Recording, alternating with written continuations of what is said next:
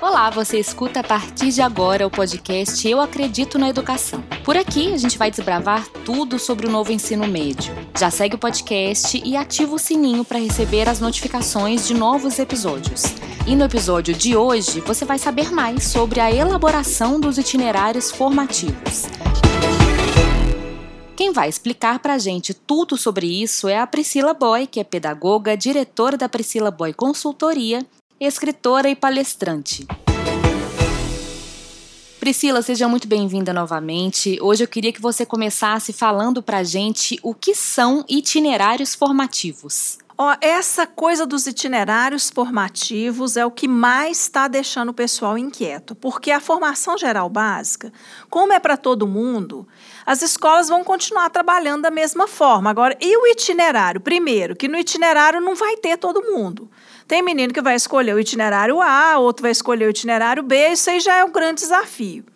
Em segundo lugar, o formato do itinerário. Né? O itinerário formativo, a lei diz o seguinte: que ele é um conjunto de unidades curriculares. Então, o que eu gosto de fazer de analogia para o pessoal entender é o seguinte: imagina lá na sua infância, resgata aí aqueles Legos. Eu era apaixonada com Lego, aquelas pecinhas. Gente, o meu sonho era ter um Lego original, porque meu pai, com cinco filhos, comprava aquelas imitação, você juntava o leguinho, não juntava direito.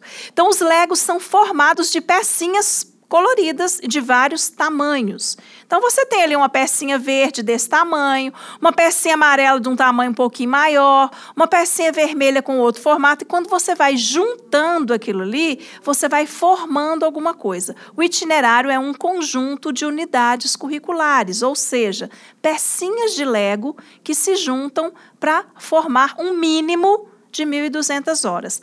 Aí, a gente tem que entender que a lei fala assim: é um conjunto de unidades curriculares. Ok. Mas o que, que são as unidades curriculares? Elas são um conjunto de uma proposta pedagógica que você faz com uma carga horária pré-definida. Então você vai perceber, muita gente fala assim: ah, eu vou fazer um itinerário de robótica. Não, você não vai fazer um itinerário de robótica. Você vai fazer uma unidade curricular de robótica que vai compor o seu itinerário. O itinerário é grandão, ele tem 1.200 horas mínimas. Você pode até dar mais. Tem escola que tem uma carga horária bem robusta que vai dar mais, não tem problema. O que você não pode dar é menos. Então, um itinerário, a gente poderia dizer que é um conjunto de unidades curriculares com uma carga horária pré-definida que vão compor essa parte flexível do currículo do novo ensino médio. E como elaborar um itinerário formativo, Priscila? Elaborar um itinerário formativo é desafiador.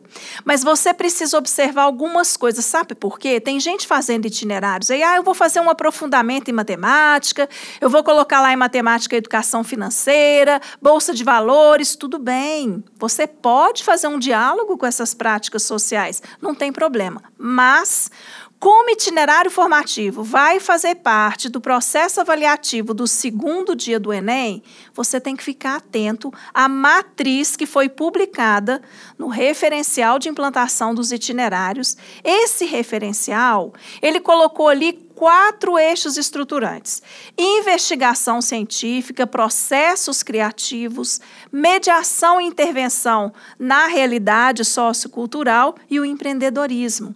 O empreendedorismo está ligado com o projeto de vida. Então, olha só, para você elaborar um itinerário, você tem que, primeiro, olhar para a matriz dos eixos estruturantes.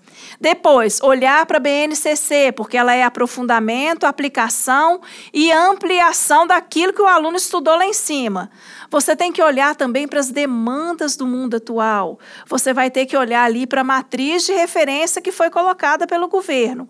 E assim elaborar um itinerário. E você divide ali em algumas partes, por exemplo, de aprofundamento de eletivas, que são unidades menores, e você pode colocar o projeto de vida, que é obrigatório na reforma, como uma unidade curricular. Então, eletivas e projeto de vida podem ser obrigatórios? Olha só, a palavra eletiva, ela vem de eleição. Se é eleição, então fica meio esquisito eu colocar eletiva obrigatória. Mas você pode pôr partes obrigatórias no itinerário comum a todos. Então vamos dar um exemplo. Um menino escolhe matemática. O outro escolhe ciências humanas. O outro vai fazer medicina e escolheu ciência da natureza. Eu posso fazer unidade curricular comum a todos eles, porque a eletiva, lá na lei, diz que a eletiva é para a vida. A eletiva não necessariamente vai aprofundar numa área. Então, vamos entender que, por exemplo, se você tem uma eletiva de voluntariado, eu tenho um curso do novo ensino médio, eu dei a seletiva de voluntariado desenhada com a matriz.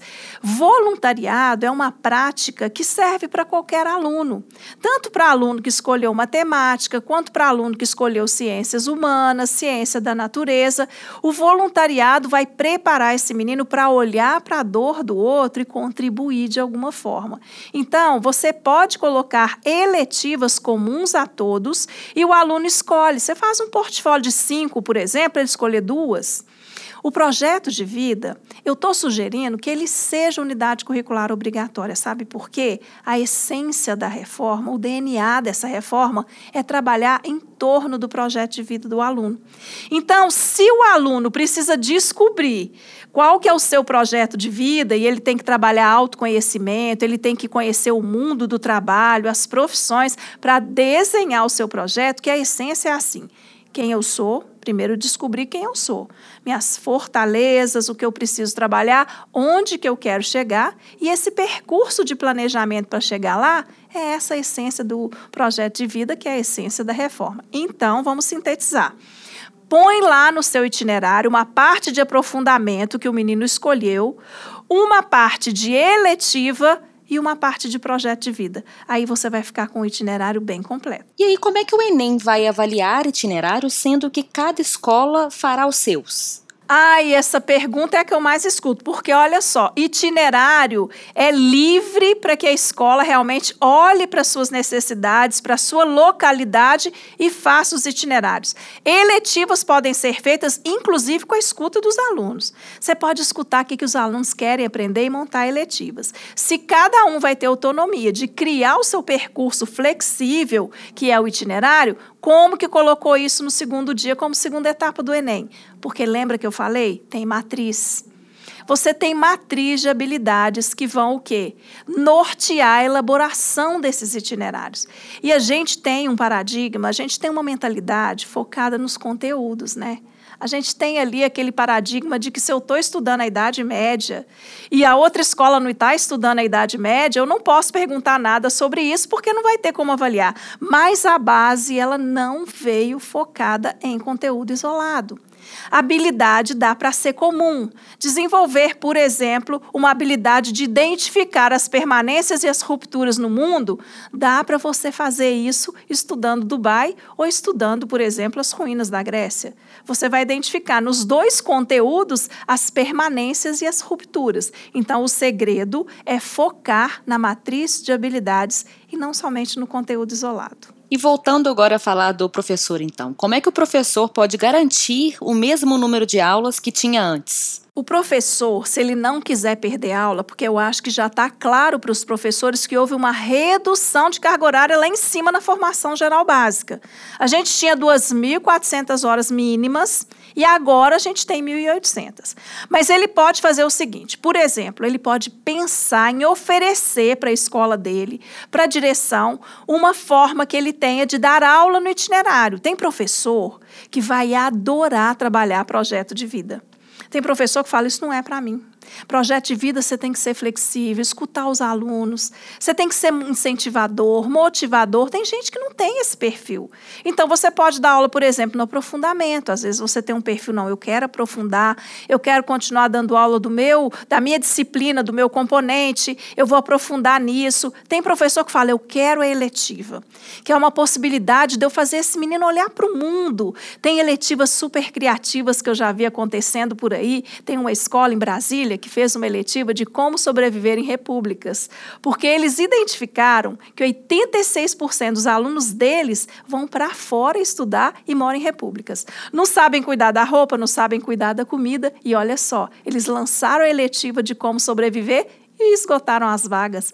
Então você pode também pensar numa eletiva bacana que você dá conta de dar, por exemplo, uma eletiva de astronomia, uma eletiva de observação, uma eletiva de astrologia. Você pode fazer coisas que você tem interesse, uma eletiva de fotografia, de cinema, de teatro, várias possibilidades para que você possa garantir suas aulas e trabalhar em algo que seja confortável para você. E eu posso fazer parcerias para ofertar itinerários, Priscila? Olha, a lei permite que a escola faça parcerias. Então vamos entender, o Brasil é um, é um, assim, um país continental, né? O Brasil é enorme. Eu moro numa capital. Aqui na capital, eu consigo oferecer uma série de coisas. Eu tenho prestadores de serviço que vão me oferecer algumas coisas. Eu tenho um corpo docente muito grande. Eu tenho uma mão de obra disponível se eu precisar. Isso não é a realidade do Brasil inteiro. Então, por exemplo, você está lá no interior, você quer oferecer um ensino técnico, você quer oferecer uma aula de programação, você, por exemplo, vai lá no Sebrae, no Senac, ou você vai no SES, você pode fazer uma parceria com o SENAC, com os cursos técnicos deles. A lei permite as parcerias.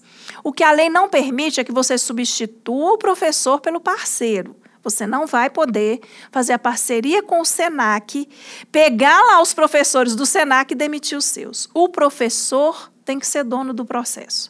O professor é que vai garantir se o aluno está frequentando esse ensino técnico, controlar a frequência, elaborar também alguns instrumentos de avaliação para esse professor poder para esse aluno, né, mostrar que ele está realmente aprendendo, não pode deixar isso para o fim do processo ou sem avaliação. Então, este professor será dono do processo. As parcerias, elas poderão ser feitas, mas elas devem constar lá no projeto pedagógico e depois você vai apresentar isso para a Secretaria de Educação para ela validar essas parcerias para que isso possa ser incorporado ali no seu ensino médio. E falando dos alunos, Priscila, como que o professor vai poder avaliar os alunos nos itinerários? Nossos itinerários estão realmente complexos em relação à avaliação que a gente tem de paradigma. Então, olha aqui o convite que eu já quero te fazer. Repensar as formas de avaliação.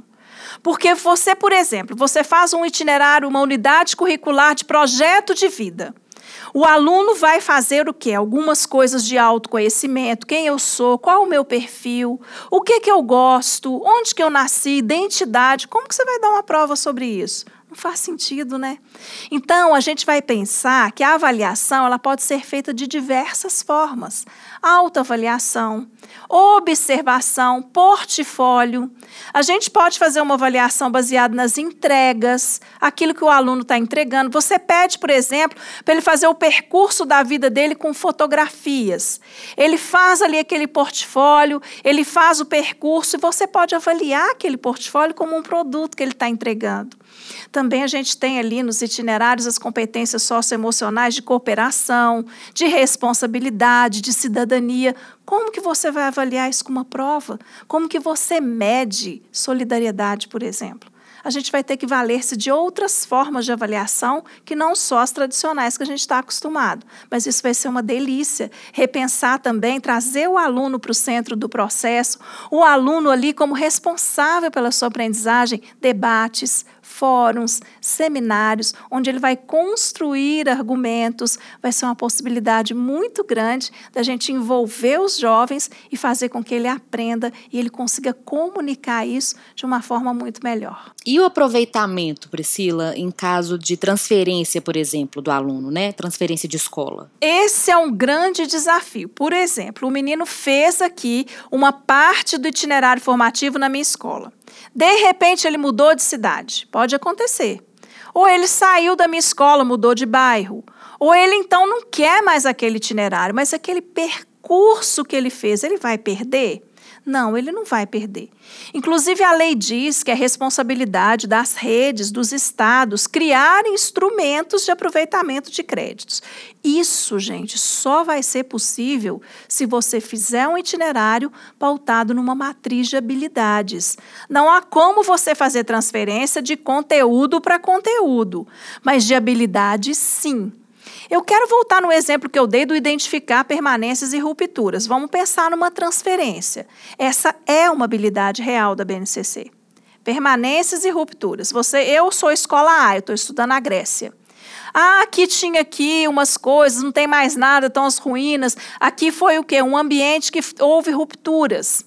E lá em Dubai, construiu aquilo ali num tempo recorde. É uma, é uma cidade ali que tem umas coisas que você fica até. Nossa, um, um, prédio tão alto, isso não tinha aqui. Faz mais ou menos poucos anos. Como que isso nasceu? São permanências e rupturas com dois conteúdos diferentes. O menino foi transferido para uma outra escola, para uma outra cidade, ou migrou de itinerário. Quando eu vou bater ali, Dubai, com Grécia, não bate. Mas quando eu vou bater identificar permanência e ruptura com identificar permanência e ruptura, ele já consolidou essa habilidade. Então eu posso aproveitar isso. Então a gente vai ter que ficar muito atento para construir uma matriz, e essa é a grande demanda das consultorias que eu faço hoje, que é elaborar matrizes. A gente vai ter que elaborar uma matriz lá em cima identificar os componentes, porque a base não veio dividida por componente, tá?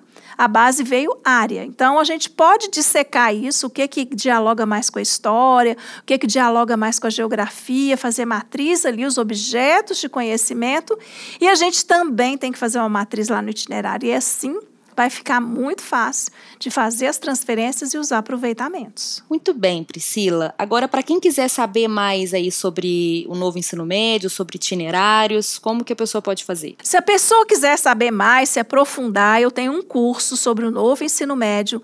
Nesse curso são mais de 30 aulas. Eu coloquei lá itinerários que já estão funcionando. Coloquei três eletivas prontas com matriz para você baixar e usar. E eu falo muito muito sobre como dividir a carga horária do novo ensino médio. Esse é um grande desafio. Como que eu divido? Eu dou sugestões de arranjos curriculares, muita coisa para você aprofundar sobre o ensino médio. Você vai lá nas minhas redes, lá no meu Instagram, na minha bio, tem o link. Vai ser uma delícia ter você como aluno. Priscila, muito obrigada por esclarecer para a gente esse tema e trazer tantas informações aí sobre a reforma do novo ensino médio.